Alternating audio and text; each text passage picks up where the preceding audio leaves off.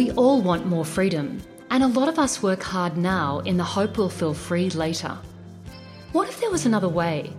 A way to feel happier, more free, and confident to get better results right now. Welcome to Your Freedom Unlimited, where we share practical stories and strategies to help you show up authentically, drop your fears, and take inspired action on what matters most to you. I'm your host, Jen Ramsey. As a coach with a love for metaphysics, science, spirituality, and strategies that get results, I'll help you step away from self doubt and create a powerful new story for your life, business, or career. Join me.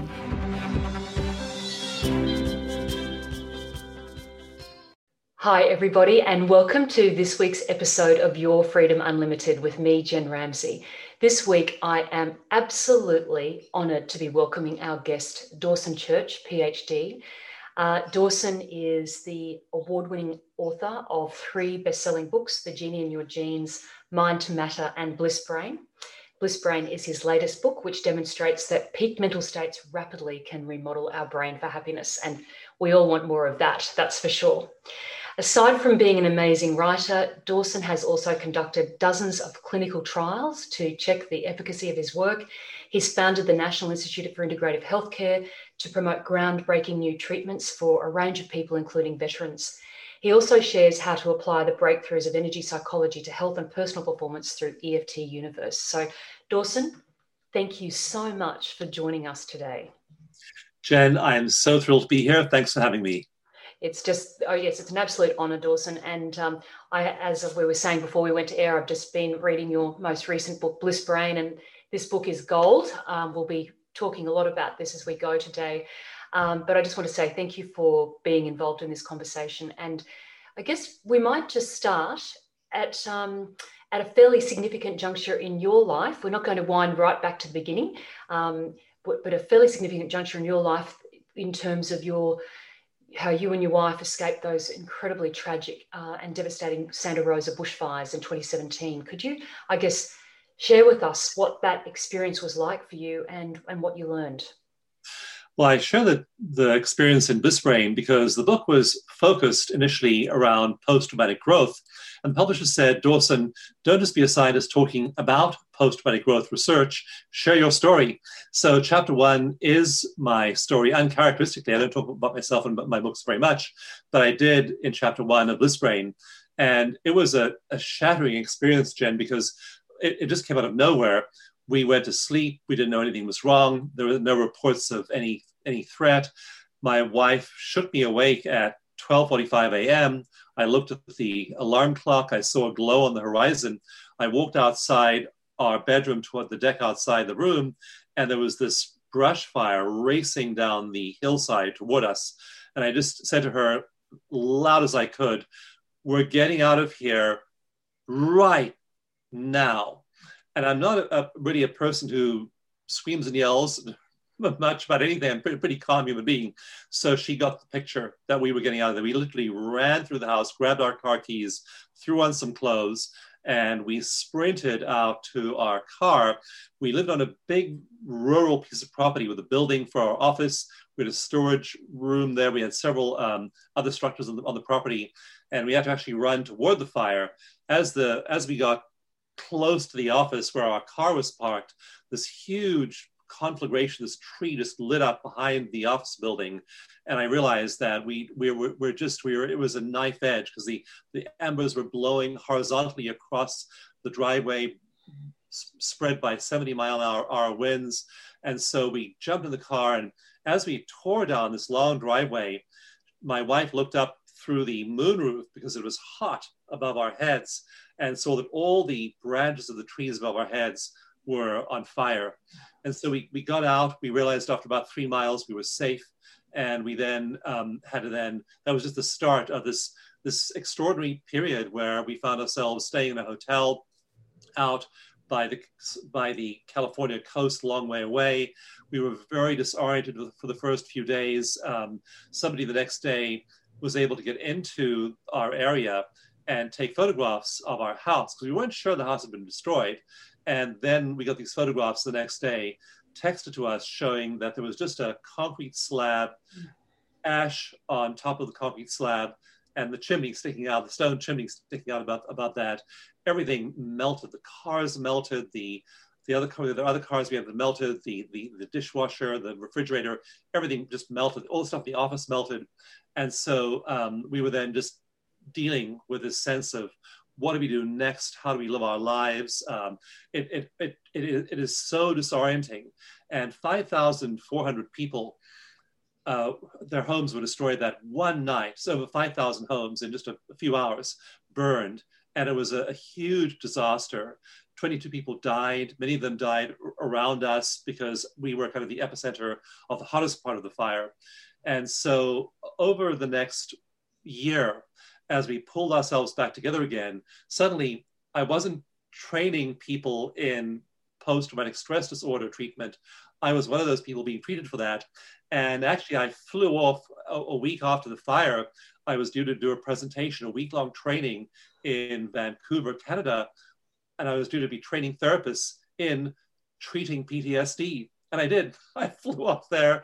I gave a presentation. No one, no one cared at that point about my 400 carefully prepared PowerPoint slides. I just shared this, the story, but we then used all of the techniques that I teach, like EFT tapping, like meditation, like therapy, and we used them on ourselves. And it was so powerful to then have our own trajectory of post traumatic growth. So I talk about that in the first chapter of Bliss Brain, and then go on from there and talk about neural remodeling that occurs and all the things we can do to become resilient people. But that's the way I start the book. Well, Dawson, it's incredible. And when I read the book, I, yeah, it was it was incredibly graphic, and you you went through so much. That's such devastation. And being here in Australia, we've had our in the last year we've had our own fair share of bushfires, and um, I've never experienced a fire, but I have experienced a flood. So I understand uh, what that can do and what that does to a community. But I think at some level, a fire is so much more devastating because it just wipes everything out. At least after a flood, there's still some structures there, but after a fire, it's just incredible. So I think your return from that is is incredible. And I, I guess I'd like to talk with you more about this idea of post-traumatic growth versus post-traumatic stress, because I think and and how we can decline from that. But I guess before I do that, um, I had one question I wanted to ask. Is something that I talk about a lot in my work is this idea that um, we are the creator of our reality versus the victim of our circumstances that's easy for me to say here in the cool, calm light of day. Very different when you are you when you've experienced such high level devastation. Could you, I guess, share with me your views on that? And and did you do you feel that that that, that really is still a, a truth for you after having experienced such an, a, a devastating experience? Yeah, well, my previous book, Mind to Matter, is all about that and how our brains literally act as transceivers of universal reality, which then which they then create all around us. And the whole model that that consciousness is in the brain is incorrect. Consciousness is, is in the field, the universal energy fields, and then we our brains literally are transducers of that consciousness, and we then create the reality around us, both inside of our bodies, like we create stress hormones like cortisol and adrenaline by negative thinking. We create positive hormones and neurochemicals by positive thinking. And so all kinds of things happen inside of our bodies. But there's really interesting evidence showing that um, we literally are able to affect all the matter around us, the four fundamental forces of physics, are all influenced by human intention. Now, that doesn't mean there's a straight line correlation that if I think this bad thought, that bad thing happens. But what I talk about in Mind to Matter is that we participate in universal energy fields. When we meditate, we let go of our local reality. And when we do that, letting go of local reality and tuning into non local reality, our brains function very, very, very differently.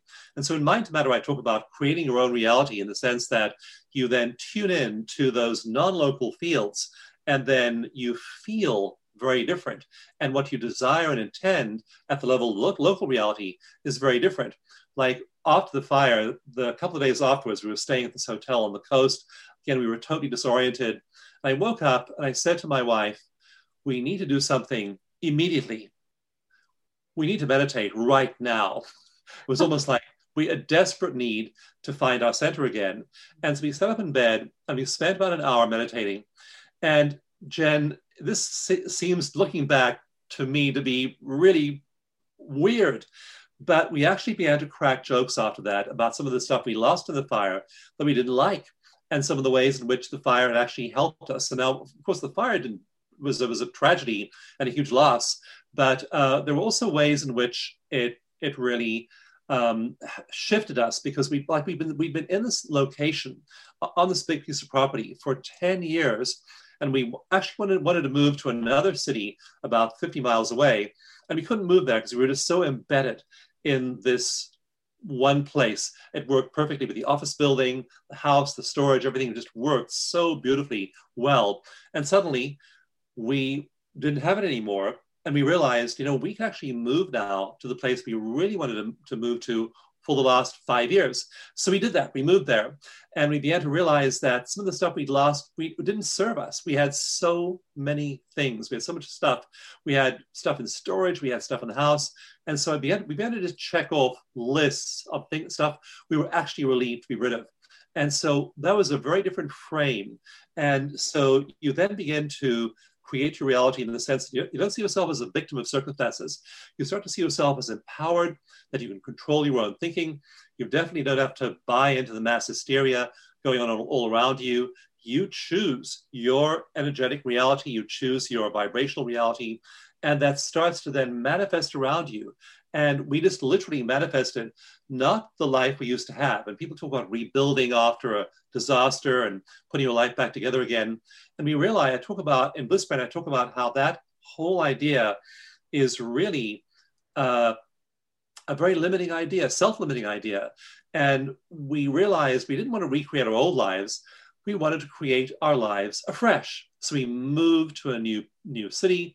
We bought things that really served us. Like I used to have, have a collection of vintage cars, and they were beautiful. I had an old Rolls Royce. I had two Jensen Healey sports cars, handmade in, in England in the 1960s, and I had all these beautiful old old cars that were now just heaps of smoldering uh, aluminium and, and steel and burnt rubber and melted stuff on the ground. And um, I thought, you know, what do I want another collection of classic cars? And I thought, what's much more in alignment with my values is an electric car. Mm. So I bought an electric car. So you rethink yourself and you don't recreate the life you used to have before. You create yourself anew. Why not be doing that all the time? So that's the sense in which our minds create reality. It's not like some kind of magical process where you think about something and it, it appears. Although I have to say, that does happen with surprising surprising frequency. And uh, one of the long-term studies of meditators in Bliss Brain shows how people who meditate actually have much higher percentages of clairvoyance, telepathy, synchronicity, distant healing, all of these kinds of things actually do happen in their lives more frequently. But that's not why we, we want to do this. We want to be manifesting by, first of all, letting go of the small local suffering conditioned self. And you do that by meditating. You shut down those parts of the brain, and there are several parts of the brain that construct that self. You shut those down, and then you, you, you let your thoughts just drift up and become one with non-local reality. And in non-local reality, there's infinite wisdom and joy and peace and clarity and information and love. And then you just manifest, you just all this down and it, it just starts to manifest all around you. And suddenly your local life is full of those characteristics of non-local reality. And so at that point, you may have a fire, you may have a bankruptcy, you may lose your job, you may have a divorce, you, your, your child might get injured. I mean, we, we are like exempt from the, the, the bumps of life, but you are that resilient person and you have a sense of who you are that's far beyond the local self. And the, the image I, I have of this in chapter one of Bliss Brain is this amazing image that we got the day after the fire, along with the, the, the burned house and the, the chimney sticking up in the middle of the ashes. But what had happened was that when the office burned, the filing cabinets burned, the computers burned, the desks burned, everything burned. It was just a pile of ash there. But there was a statue that had been stuffed into the back of a closet about 10 years before. And then somebody had dropped some files in front of it and piled other folders on top of it. And this statue had been forgotten in, in the back of this closet for around a decade. and then everything burned, including all the files in the closet itself and the wood. And that statue, I'm looking at it right now in my office here, was a Buddha. Buddha sits there serene and calm. And so there was this Buddha sitting, I'm getting chills just saying this to you now, Jen. Me too. Image of the Buddha in the ashes. And so I wrote in my blog post that week that just right after the fire, I said, you know, compassion can't be destroyed. Love, altruism, well being, fire can't touch any of those things. If you have those inside of you, you have them regardless of what happens. So that's the, the real you know, idea of mind to matter. And then you have those qualities inside of you, you build a brain like that, and then nothing that counts can be taken away. So the Buddha in the ashes, the saint in the ashes, is really that metaphor for what you create inside your own reality field. How what an incredible story, Dawson, and how incredible in that in that devastation, that incredible image of everything that could have survived, it was the Buddha. No mistakes, right? No, that, that that's just one of the most and it does as i read it in the book and then as you were sharing the story with me just now yes absolute chills. And I, I love what you've said there that it's, it's the compassion and the love that survives through everything through all devastation. So what a what a great uh, reminder for us. And this notion i also love what you shared there about this notion of creating a new creating a fresh rather than having to go back. And i know in the book you talk about you know you were sort of this you had that realization and rather than the craving for the old life it was this seeing this as this new opportunity to to to build afresh and build anew. And we've i think i've also just heard you say we've got that chance to do this every day. We don't need to wait until a devastating event occurs. Um, and one of the things that i often am saying to people in my work is that you don't need to burn down your old life i actually use that term burn down your old life to create a new reality inside it, inside your current life. So, in terms of doing that, you mentioned meditation was a big turning point for you. 48 hours after the fire, you realized you hadn't been doing it, and that was your. It was really almost like you're switching yourself back on. I think you said in the book, it's almost you, you came back into your body. To, and that was a, a very key point of building your resilience. What other things? What other things did you do at that time to really eh, secure and that resilience within yourself. Obviously, you've got a wide array of tools available to you from your work, but what were some of the key things you did to really secure that resilience? Yeah, and in my book, Mind to Matter, my previous book, I talk a lot about what you can do. So I have about 30 practices I, I review, especially in Mind to Matter, but in my other books as well. And so obviously Bliss Brain is very focused on meditation. And then books like the EFT Manual, very focused on EFT tapping. And EFT is simply tapping on acupressure points. And so rather than using acupuncture needles, you're using light pressure, fingertip pressure, while you process negative events or thoughts or beliefs. So we definitely used EFT. We definitely meditated every day. I made a commitment to daily meditation in 2000. So I already had many, many years of meditating daily under my belt. And I really got serious about meditation around 2009, even more deeply.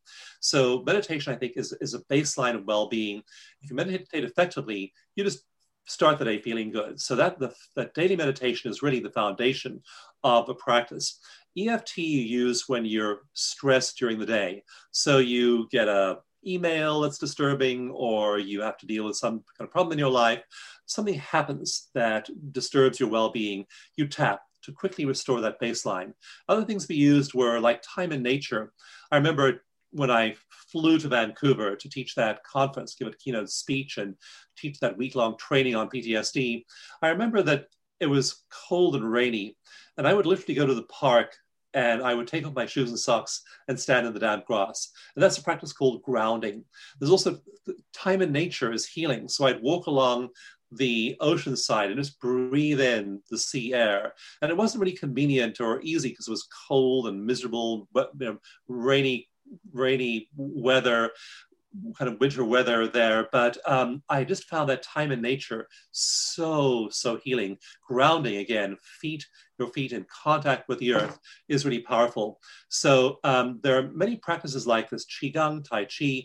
And what I recommend people do is that you experiment with ones that work for you. Mm-hmm. Because, for example, doing a 90 minute yoga class isn't going to fit for the li- lifestyles of some people. It'll be perfect for the lifestyles of other people. But that 20 minutes of meditation or that hour of meditation in the morning, that is something most people can do and will make a huge difference to your health and well being.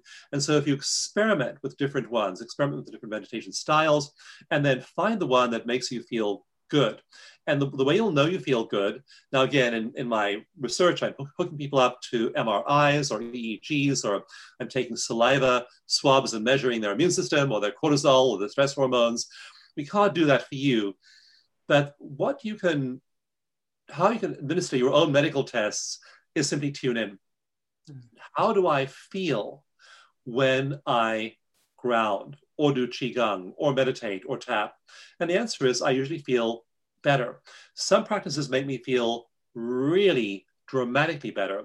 And so you exper- experiment with those 30 practices, pick the ones that work for you, and then stick to them. It's called a practice because you have to do it every day. The other day, the other day, my uh, my cell phone died, and I, I, I thought, oh, cell phone's died. I wonder why. Well, the why was very simply that I had failed to plug it in the day before and recharge it. Hmm. Meditation is the same way. If you, you, you, your, you know, your cell phone, plug it in every day, recharge it.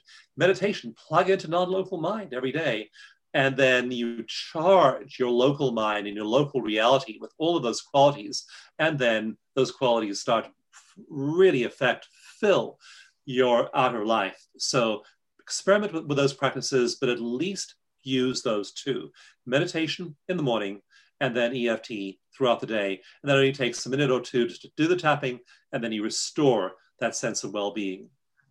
So vital. And thank you for sharing sharing those practices with us. Interestingly, I've done all of those grounding, probably a little less so, but and the tapping I've also found very useful over the years. And it's, as you say, something very simple and easy to, to access. Let's talk a bit, a bit, a bit more now, now though, about um, meditation. And I think one of the great key messages for me out of Bliss Brain is that you have really uh, developed a, a, form of meditation that actually can work relatively quickly for people. Um, you also talk about the the the many of us have gone before who've tried all sorts of different meditation practices that may not have worked and, and that's certainly been my experience i've been meditating on and off for years trying things that have worked things that haven't worked so well um, but what i love in this is the practicality around the brain um, so uh, could you share with us this this the form of meditation that you feel can sort of switch us in as quickly as we can to that non-local mind which is where the bliss actually is?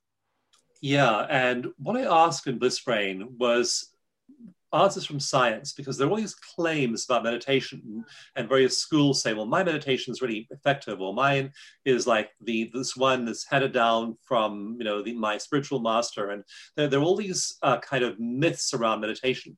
And so I don't, I don't know how to evaluate those claims. I, I said what does science say? And so what I used over like from 1995 like 2002, 2004, was I played around with different kinds of meditation. I used HeartMath's heart coherence method. I experimented with mindfulness.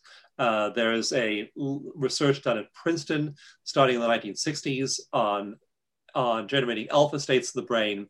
And then I said, okay, what is evidence based. What techniques work really well? And I, I, I realized there was certain things that were evidence based, and they're mostly to do with somatic sensations that are to do with your body. And so you can try and meditate by using various mental practices, but try to calm the mind with the mind is really hard. And I've never been able to do it. I've never been able to calm my mind. And what I read in the research was that the mind is not designed to be calm. I mean, think about your ancestor a million years ago, 100,000 years ago. If your ancestor was sitting there on a log in the middle of the savannah with her eyes closed in bliss, she's the first person to get eaten by the tiger.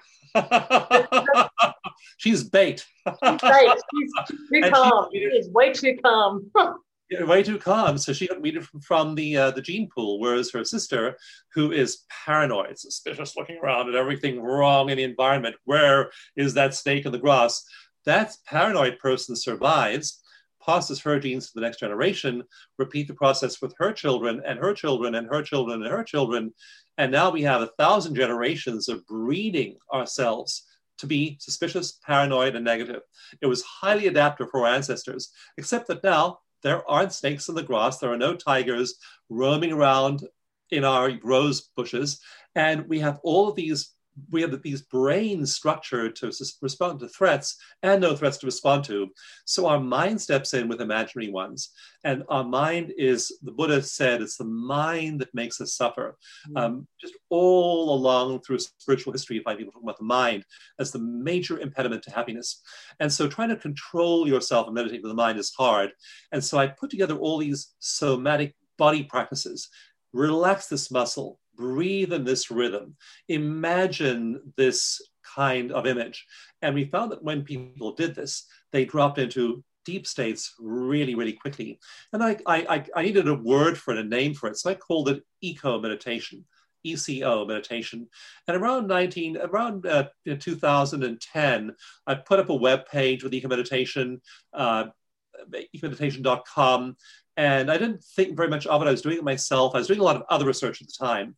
And then one day my, my webmaster came to me and said, Dawson, do you realize we're getting 10,000 people a month visiting ecomeditation.com? They're just going there and they're they're, they're emailing us and saying, I, I, did this, these seven things that you have on the site, and I had this breakthrough experience in meditation. So I then began to research eco meditation and take it a little bit more seriously. If you go there today, there's a new page that's really beautiful with all kinds of resources and some of the research that's been done with the method. And so it simply strings together seven evidence based things EFT tapping, heart math, mindfulness, some biofeedback, neurofeedback techniques, self hypnosis in a very, very simple set of seven steps. But they put you deep into meditation reliably without having to calm your mind, which most of us can't do anyway. So uh, that's just the simple way that I, I, developed it.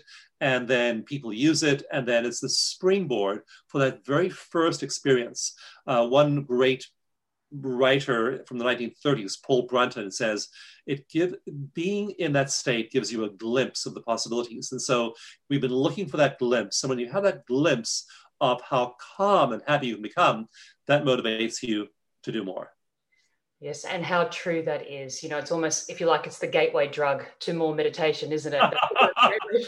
Literally, it is. your, your, eco meditation is the gateway drug. And I have to say, since I discovered it as I was sort of preparing for this interview, I've been doing your eco meditation, and it is, you're exactly right, because I think that's the big issue. And many people that ask me about how to meditate and what to do, the, the biggest concern is this idea of mind wandering. How do I deal with the wandering mind? And I was so heartened when I read in the book when you the research by the Emory uh, University, where they said mind wandering is quite normal. It's actually, and for all of those reasons, because of the well, I think it's there. It's, it's the default mode network in the brain. But I think the fact is, is that when we can suddenly hear mind wandering is normal and it is something that's going to happen to you in meditation but it's okay you can always come back and then use these seven steps in the eco meditation to sort of help you go you know to reduce that that incidence and get into the, that bliss state more quickly it's it's really groundbreaking work dawson i'm not sure if you're aware of how significant it is but as an outsider looking in who is you know has who has done different forms of meditation i've done vipassana sat vipassana meditation retreats and so on you know it's it, your your pathway is I think really timely for right now in terms of when people do need to to calm right down. Um, and well, as, as, we've been researching it too, like we've done one MRI study of eco meditation already, and so we've done several EEG studies. We've done uh, mood studies, anxiety, depression, happiness, and so on. And uh, people's mood shifts dramatically. But the MRI study was absolutely remarkable and when one, I sent the results to several neuroscientists to look at the, the, the brain changes. And we had one group doing eco meditation for a month, a second group doing a placebo meditation for a month, would involved, involve breathing and having thinking about positive imagery and so on. And so the, the, the people doing the, the positive imagery placebo were getting a pretty good intervention but then they weren't doing the seven steps of eco meditation. And so, um, and these were novices, meditation novices for the most part. They hadn't meditated before or they'd failed. So they did it for a month, and we took a second MRI of their brain functionality. And then I, I, I said that, um, that the, the, the two images side by side to several other neuroscientists and got the reactions. I mean, one of them was, well, these are really clear to me. He was saying that these are, you know, these, these are Tibetan monks with 10,000 hours of meditation behind them, because uh, we're seeing all the characteristic brain changes going on here. They said actually they're novice meditators after four weeks. Wow. And they have the same patterns of brain function with a shutdown of the default mode network that makes us suffer so much, activation of the brain, region of the brain called the insula, responsible for compassion, gratitude, positive emotions, that was totally lit up in these people after a month. And so, literally, the triggering functional and structural changes in the anatomy of their brains. And it's only taking four weeks. It's like unbelievable. Who wouldn't want to do it, really? That's the question. you know, who who wouldn't want to do it? When you hear that and that a neuroscientist looking at that thinking that it's someone who's, you know, an adept who's done 10,000 hours of meditation. So just fantastic that it's that it's so available to us. I, I want to also just ask you now, I'd like to talk a bit about this, because uh, this again was a great point that you make in the book about um, the idea of selfing and the fact that we can spend way too much in this default mode network. Could you talk to that a little bit? You know, I really do share that in the book because I want people to not feel guilty about mind wandering and let them know that that's what the brain is designed to do. And evolution has just shaped your brain to do this. And the default mode network is a fairly recent discovery. And it's called the default mode network because your brain uses any unused capacity and defaults to this set of brain regions being active. And so when you're doing stuff, you know, if you're writing an email or singing a song or talking to friends or playing a game or doing your work, whatever you're doing, your brains, the parts of your brain that are active are called the task positive network. And so these are regions on, generally speaking, the outside of your brain and the outer layers of your brain and the, these, these sides of your brain. And they're active when you're doing stuff. And then when you stop doing stuff, the default mode network kicks in. And basically, as the activity of the task positive network drops, the activity of the default mode network rises. And I was thinking, you know, if I were Mother Nature, I would have designed human beings so that you default to happiness. Wouldn't be nice if you defaulted to being in a state of joy and peace and serenity and unfortunately, it's exactly the opposite. We default to a state of worry. And in that default mode network activity, we are thinking about the past and all the bad things of the past and the future and the potential bad things of the future, which made perfect sense for that caveman 100,000 years ago. She needed to think about the, the, the, tiger that almost ate her last week and the tiger that might eat her next week. I mean, that's how she survived. So it made sense for the brain to work that way. But now, without any tigers, the default mode network turns on. And it involves two brain centers. One is right behind the forehead over here, called the mid prefrontal cortex. The other is in the back of the head here. It's called the posterior cingulate cortex. These two parts of the brain turn on and suddenly you can be facing no problems, no threats whatsoever. And when the default mode network kicks in, you suddenly are ruminating about past bad stuff and projecting it into the future and thinking about how things will be bad in the future. And that's what the brain does by default. So mm-hmm. you let people alone to just relax and not do anything, and they default to depression about their past anxiety about their future, and they're not in the present moment. And so, what these Tibetan monks have learned to do, and these studies come from groups of monks who meditated for 10,000, 20,000, some of them 60,000 hours in their lives. And they are meditation geniuses, they're experts. And the way their brains function is very, very different. And they literally, within one second, they can close their eyes and they can shut down the default mode network and then that part of the brain that governs compassion, the insula, is brightly lit up in these 10,000 hour monks, in Franciscan nuns who spent uh, 20,000 lifetime hours in mystical union with Mother Mary or with Jesus. Whatever is common to all religious groups, they have this very, very different type of brain function. So what, if you know that, I mean, that's that's my big chapter two of Bliss Brain is all about the default mode network. And it, I think like you, Jen, most meditators reading chapter two of Bliss Brain breathe a huge sigh of relief and say, thank goodness it's not me. I'm not a defective human being that my mind wanders all the time. I'm not just a, a, you know, a failed meditator because I don't have enough self discipline. It's the way my brain is meant to work. It defaults to that state. And then here is the training it takes to overcome that tendency. So, knowledge is real power when it comes to meditation, and science is real power. It gets rid of all the myths surrounding how to meditate and says, here's how you shut down that default mode network. When you do and let go that sense of local self, that's when you are able to rise and feel a sense of union with the universe, with non-local self. So the default mode network understanding is key really to understanding how the brain works and how to then move to a successful meditation experience. Absolutely, it is. And this is just to me the, the timing of where we're living right now in terms of this beautiful uh, connection, confluence of science and spirituality, and where we can use science to actually, as you say, check some of these ancient techniques and actually work out why they work, um, but and also how we can perhaps get there more quickly than having to do 60,000 hours of meditation. I, don't know about you, but I don't know if I've got that amount of time to, do that meditation and, and to deal with to deal with the full flow of life. Because while we may not be on the savannah with the saber-toothed tiger, the stresses that I think people are feeling, um, you know, can really, really impact them in a, in a particular way. And I have to say a bit of a funny story. I actually I live in a quite a, a bushy part of. I'm still in a city, but we've got quite a lot of bush surrounding us. And um, I have actually stood on a snake in my living room. So. um,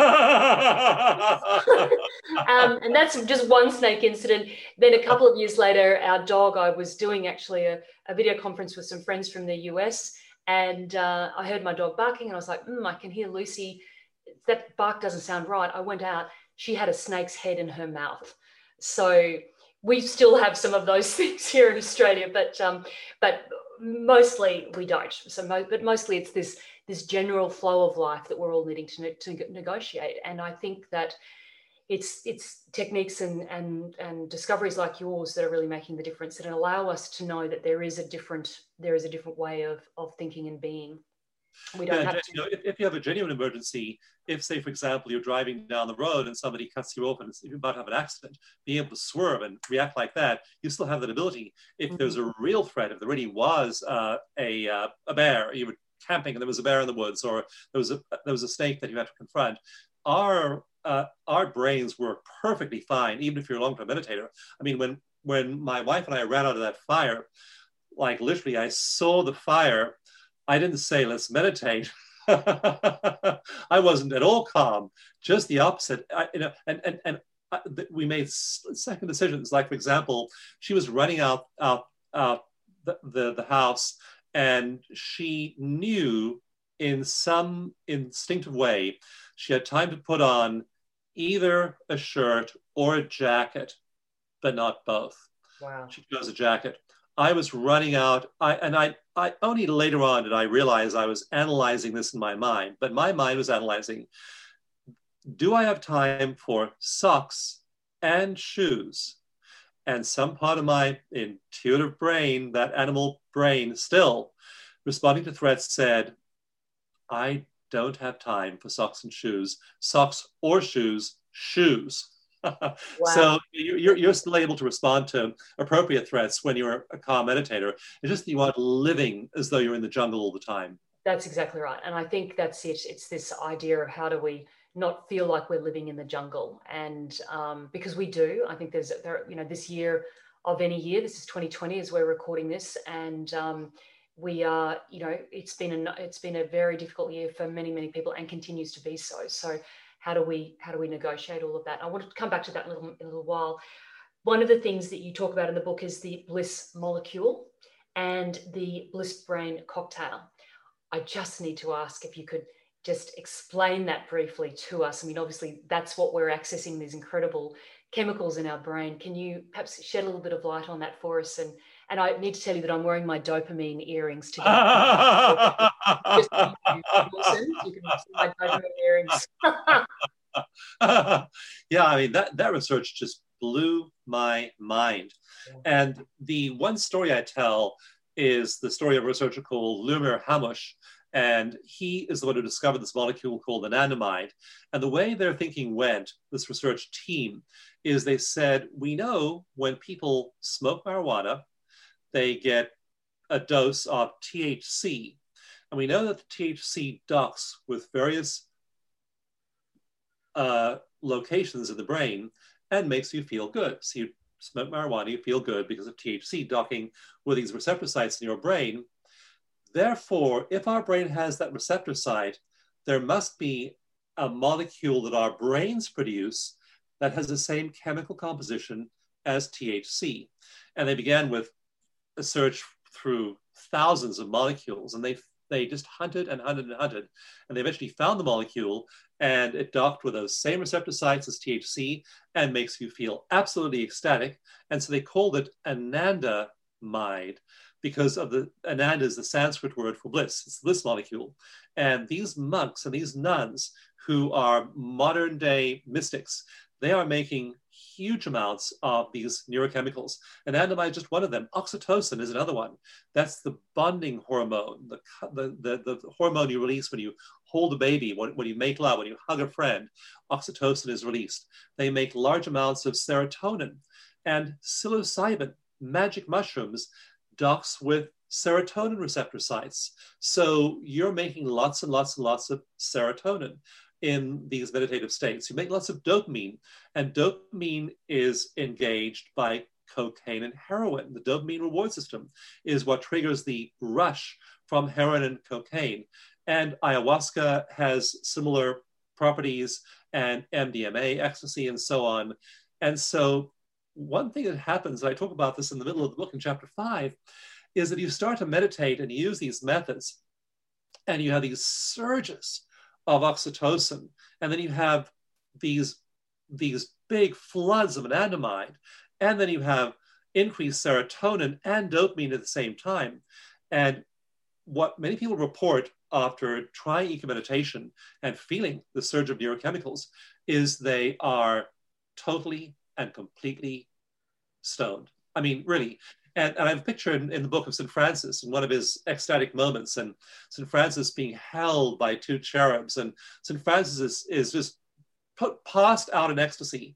I talk about the, the Shakers, the Quakers of early American Christianity, how they would literally shake orgasmically. I talk about the, the molecules in orgasm, and many of the same molecules that we experience in human orgasm are there in these bliss brain states. I talk about St. Teresa of, of Avila, who talked about God in her writings as the mystical lover. I mean, they were literally having these orgasmic states. Ramakrishna in India in the late 1800s would literally freeze in samadhi in this trance like ecstasy, sometimes for days. And so we know that people experience these states of such extraordinary pleasure driven by anandamide, serotonin, dopamine, and all these pleasure chemicals in their brains.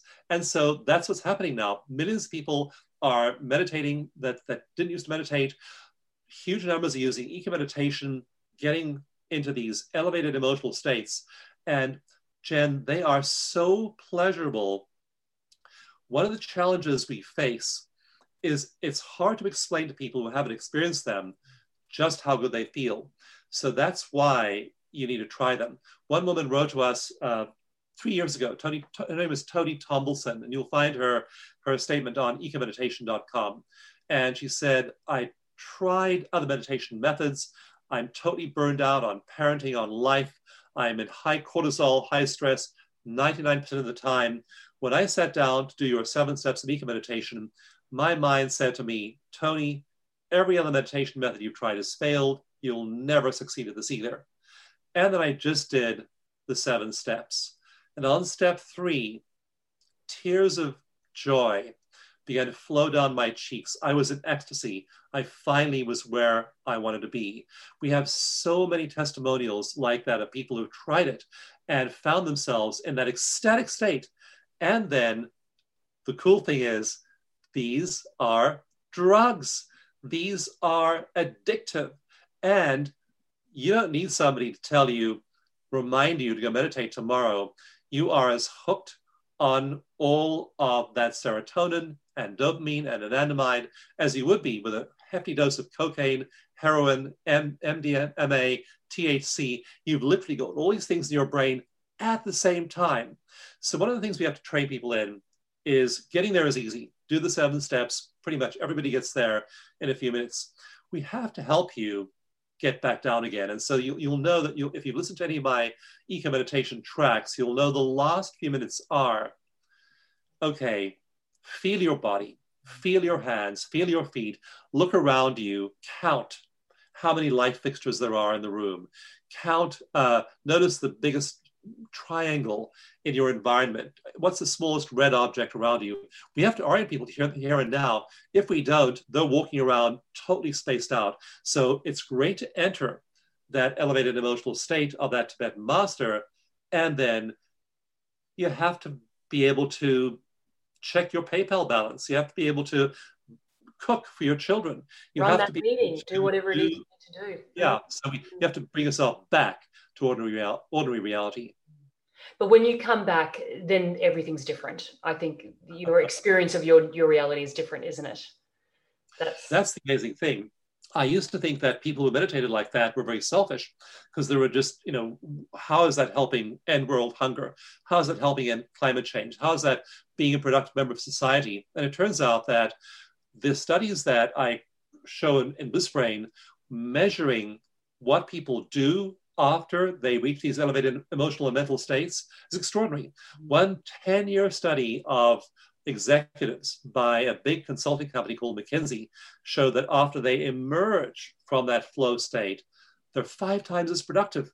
They're doing in one day what would have taken them five days. Another big military study in the US showed that their ability to solve complicated problems goes up fivefold after they've been in these states. Their creativity, like the artist, the musician, the scientist, the inventor, the creative, their creativity doubles after being in these states. So you aren't just feeling good as uh, an escape from your reality.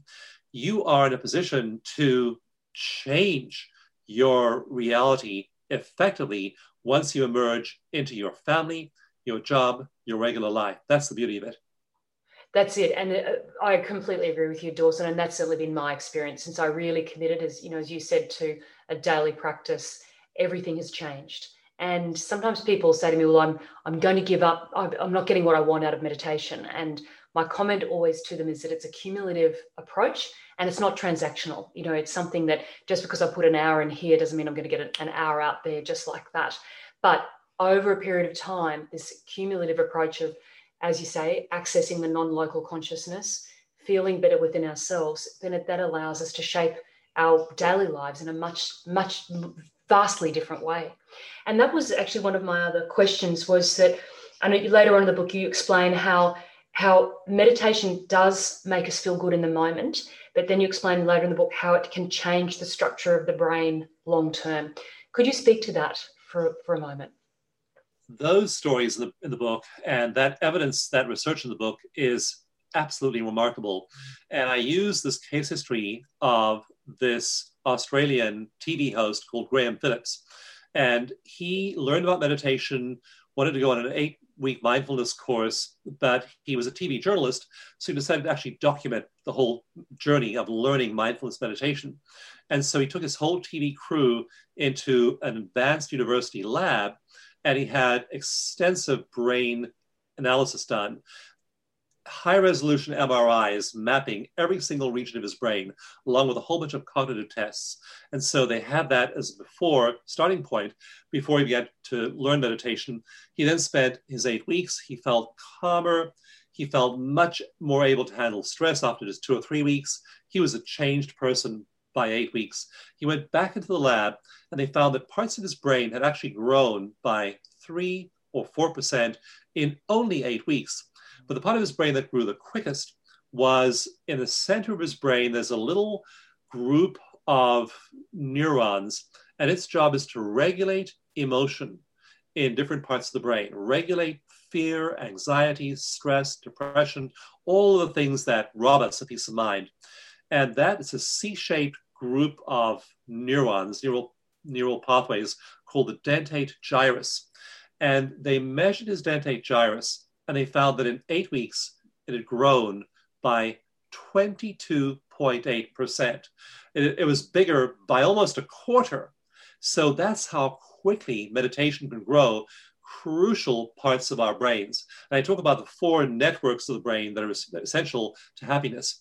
And emotional regulation is number one. If you cannot regulate your negative emotions, it's very hard to have a happy life. If you can regulate your negative emotions, you likely will. And you can grow that part of your brain in eight weeks by 22.8%. So those are some of the stories of showing how quickly your brain is remodeling itself for resilience, creativity, and joy. Yeah, absolutely. And I have to say, um, my background has been that I've come from someone who's experienced, I've been someone who's experienced anxiety. But the big turnaround came for me when I really integrated medication, meditation into my life and with a range of other sort of, you know, spiritual practices. But the key thing I think was this ability to emotionally regulate. So while I haven't been hooked up to the MRIs, I can absolutely attest to that myself in terms of how it's how it's changed everything. And I, again, it's this, this notion of emotional regulation. We can then live happier lives and be more focused on what it is that we truly want or how we can truly can contribute to society and make the difference that we want to make. Because I think sometimes our fear can hold us back in, in incredible ways, stop us from doing those things that are really most important to us. We all know people who have poor emotional regulation, and so they're in traffic and they get all upset with the other drivers. They're in the store, they have to wait in line, they get triggered by that. Their children trigger them, their parents trigger them, their colleagues trigger them, words trigger them, television news tr- triggers them, other stories trigger them. And you know, just living in a brain like that where you're being triggered emotionally by all these inputs means there's no place for you. There's no place for serenity and calmness. There's no place to create the life you want. And so it's essential. That's why, again, there are these four networks that we need to develop in our brain, and they literally all grow. And the part of what, what I call the enlightenment circuit of the brain. But the first one we absolutely have to develop is that emotional regulation one. Then all of those minor annoyances in life just don't bother you anymore and you're basically a calm human being. That's it. And from that basis you can then build an incredible life. That's that's where your opportunity really lies. I've got a question here. Um, you know with all of these discoveries and the research you've done to test its effectiveness of this effective effectiveness of meditation do you think we're on the cusp of evolutionary change as human beings? Given these breakthroughs given what we know now could we possibly be seeing a big change happening in our society in the next little while? I'm actually looking at that in a big perspective, as in a maybe a 500 year perspective. And I, I look at it in a little bit of a shorter perspective between 10 and 100 years at the end of Bliss Brain. But I'm we're working on a book in the next couple of years, looking at it in a much bigger perspective, historical perspective. And it looks it's really interesting when you zoom out at what's going on in collectively in the societies and our, brains. At the end of the book, I, I talk about how we are in the middle of a huge, huge jump to a higher level of well-being. And my friend and colleague Jean Houston wrote a book called Jump Time. She points out that we evolve not in uh, in a just a, a slow upward movement like this. We evolve in jumps, and then there are plateaus, another jump. And we're in a jump now to radically improved human well-being. And it's very easy again to get caught up in the news cycle and, and, lose sight of the fact. So I, I had about 200 studies to choose from when I wrote the last chapter of Bliss Brain, and I picked about a dozen of them. And it shows that we are in a period of unprecedented human flourishing, that things like female literacy have increased enormously in the last 50 years. Human rights since World War II have been improving, not always steadily, not always in a straight line, but but, but they have been improving. Um, the wars between great powers are declining. Human wealth, the average human being is three times as wealthy globally as he or she was in 1980. Human lifespan has doubled in the last century and will be increasing dramatically in the years to come. And there, it is statistically, there's just figure after figure after figure, data, data, data, data that we are improving. Now, does that mean that we don't have problems? We, you know, global warming is a massive problem. But if our brains have five times the ability to solve complex problems, we'll find solutions. I mean, just go, go Google the Trillion Tree Project. And essentially, if we had tri- a trillion more trees on, on the planet, we are, we would bring our carbon down to the level of pre-industrial revolution levels. Um, where there are now carbon farms where there are big machines that are literally in operation today, sucking carbon out of the atmosphere and then producing things like furniture out of it. So we human beings are capable of unbelievable creativity. We can tackle problems like climate change. We can tackle problems like poverty, racial inequality, income inequality. We need to tackle these things. But if you look at the trajectory of human well-being, we're in this this jump time in which we're becoming far more compassionate, far wealthier, far healthier than our ancestors could have ever dreamed of. So yeah, that's the the, the, place we are in, in, in human history now. And I'm going to really explore that in the next book because I think that I've kind of given you a, a little picture of at the end, the very last chapter of Bliss Brain. But then where do we go from here? And I'm going to be looking at things like brain evolution over the last few few centuries and so on, and uh, really trying to because you know as a science writer I have to understand all the science, and it's really hard to understand, and I have to explain it then clearly so the average human being can grasp it, and I want to do that now for the next phase of human evolution.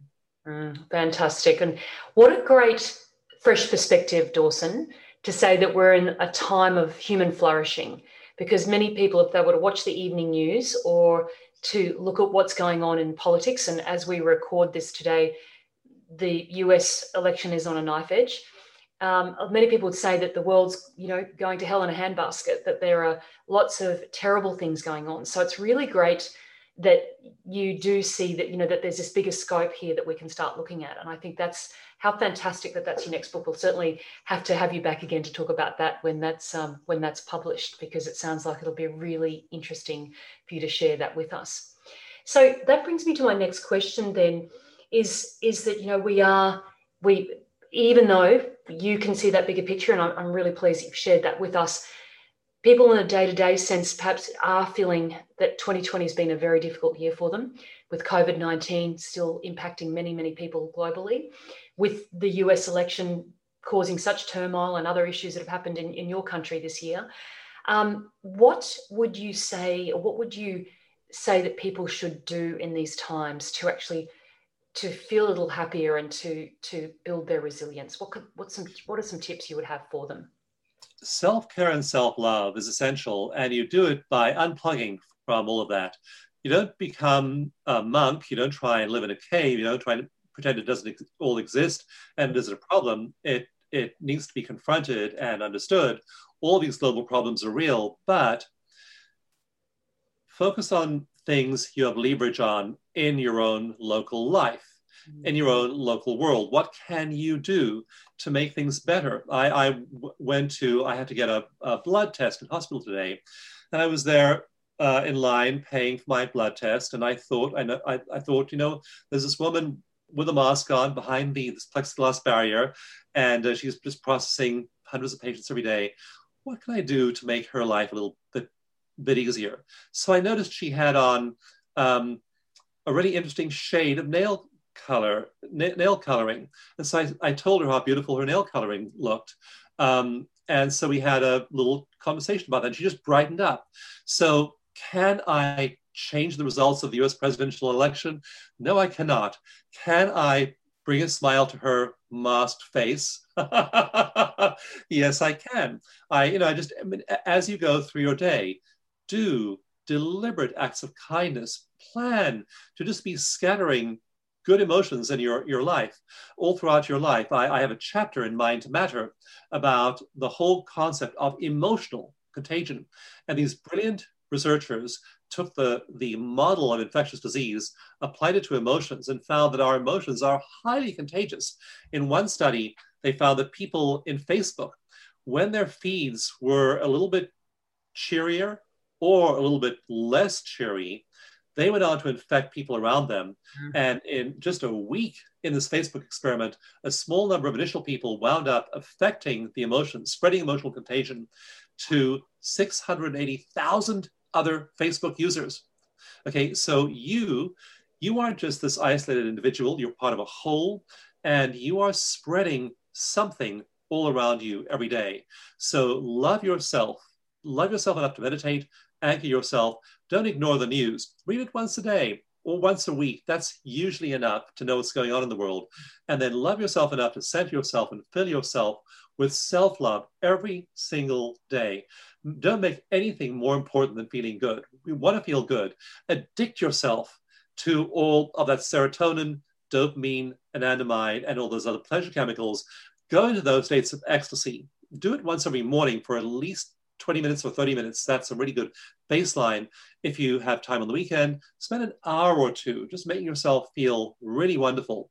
Then you start to be that agent of emotional contagion all around you, and everything starts to change. My, in my life, my work changed, money changed, my relationships changed, my health changed, everything changed the day, and I tell the story in one of the chapters in Bliss Brain, the day I made the commitment to meditate every single day. I made that commitment, and within a year, my entire life had changed. So love yourself enough to make that commitment.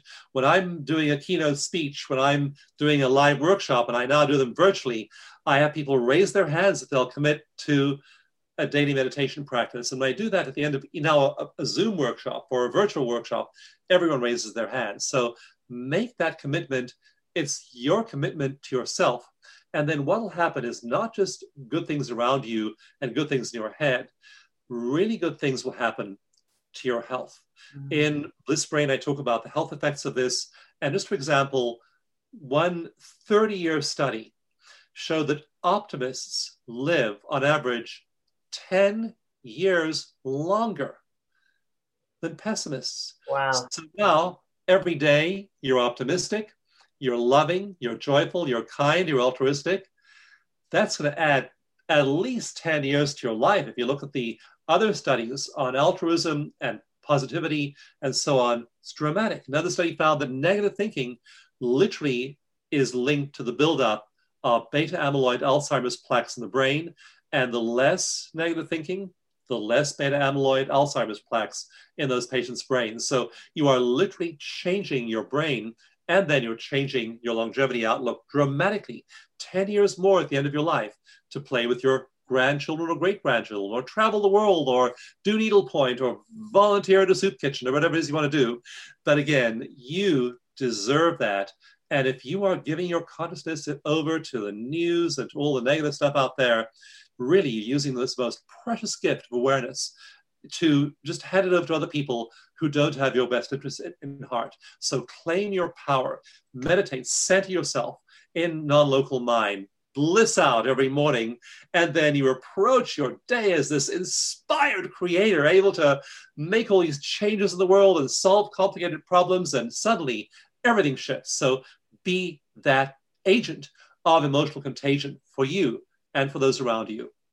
Uh, look, Dawson, absolutely. I, I, just can't support what you've said enough because I, I agree with you. And it's it's all comes down to our our choice of where we put our focus, where we put our attention and our awareness, isn't it? So and we've got a choice every single minute of every day. Do we watch the news or not? Do I check my Facebook feed or not? And then how and, and what am I seeing on that and how am I responding to that? But you're right, it comes down to my choice about what I want to do. And I love this idea of being a positively emotionally contagious. I think that's, that's say it's a gift to ourselves and then everyone around us. So, and I have to say it's been my that's been my experience because I, like you, I had a conscious decision. I made a conscious decision that uh, things needed to completely change in my life, and part of that was meditation. Part of it was some other practices I do around that, and everything shifted as a result of that awareness. And life's so much better on this side, I have to say. yeah, I, I, talk about how I used to be a very unhappy person when I was a teenager. I was wretchedly miserable, depressed, anxious. I had PTSD, and then I'm, you know, now I just wake up happy every day, and I stay happy most of the day, and I go to bed happy every night. So I've had an unhappy brain and a happy brain, and I can have, tell you, having had both experiences, happy is better. It, certainly is. And I want to actually, uh, if you've got a couple more minutes, I just did want to ask that question.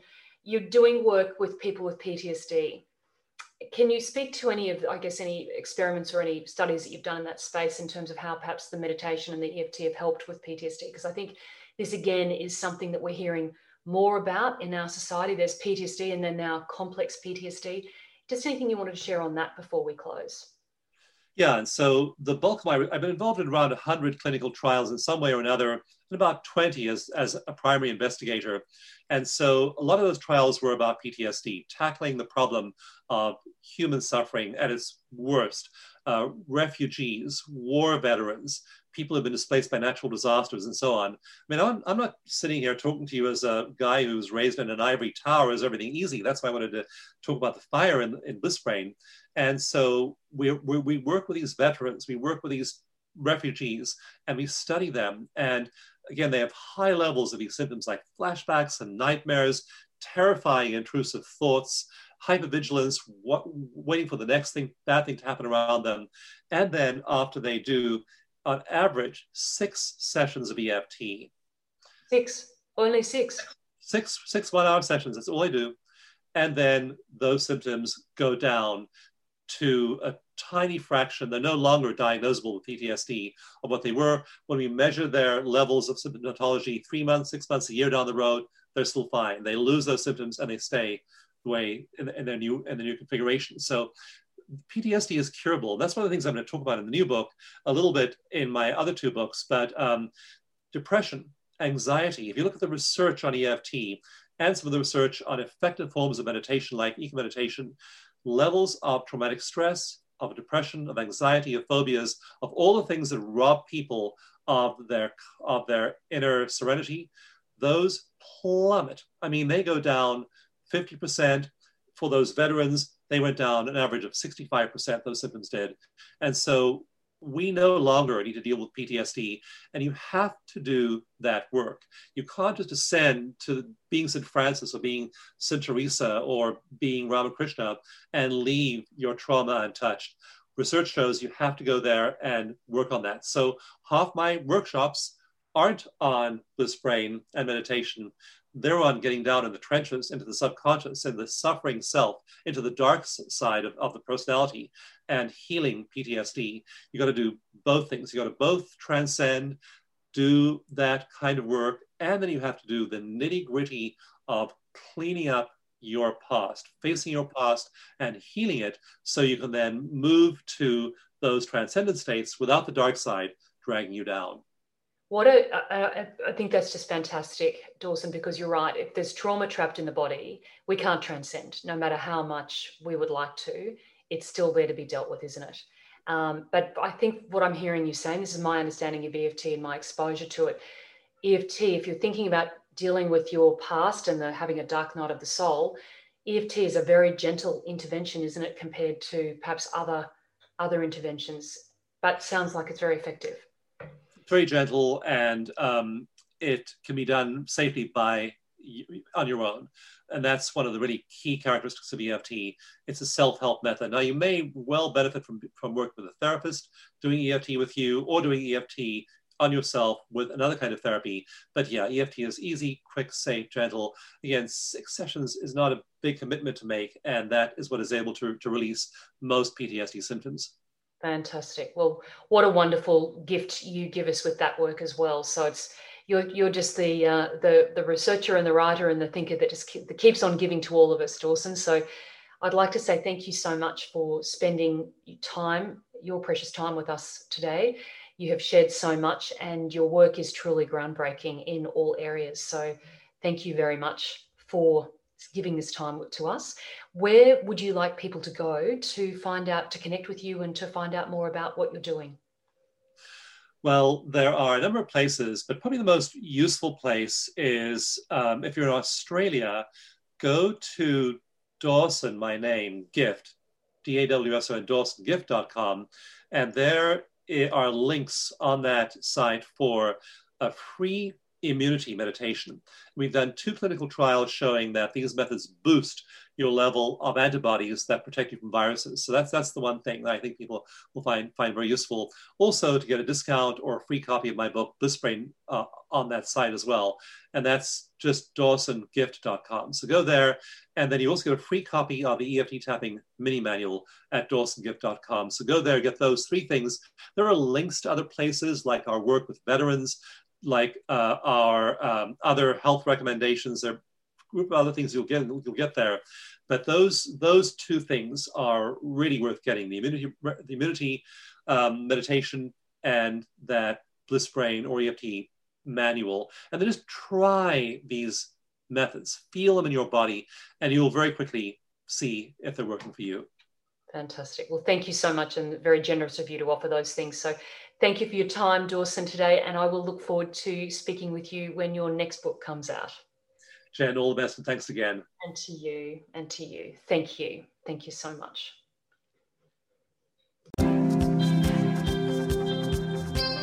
Thank you for joining me on this episode of Your Freedom Unlimited. If you like this show, please share it with a friend. And if you haven't already, subscribe, rate, and review Your Freedom Unlimited on your favourite podcast player. If you have any questions, comments, or feedback, you can reach me directly at jenramsey.com. Thanks for listening.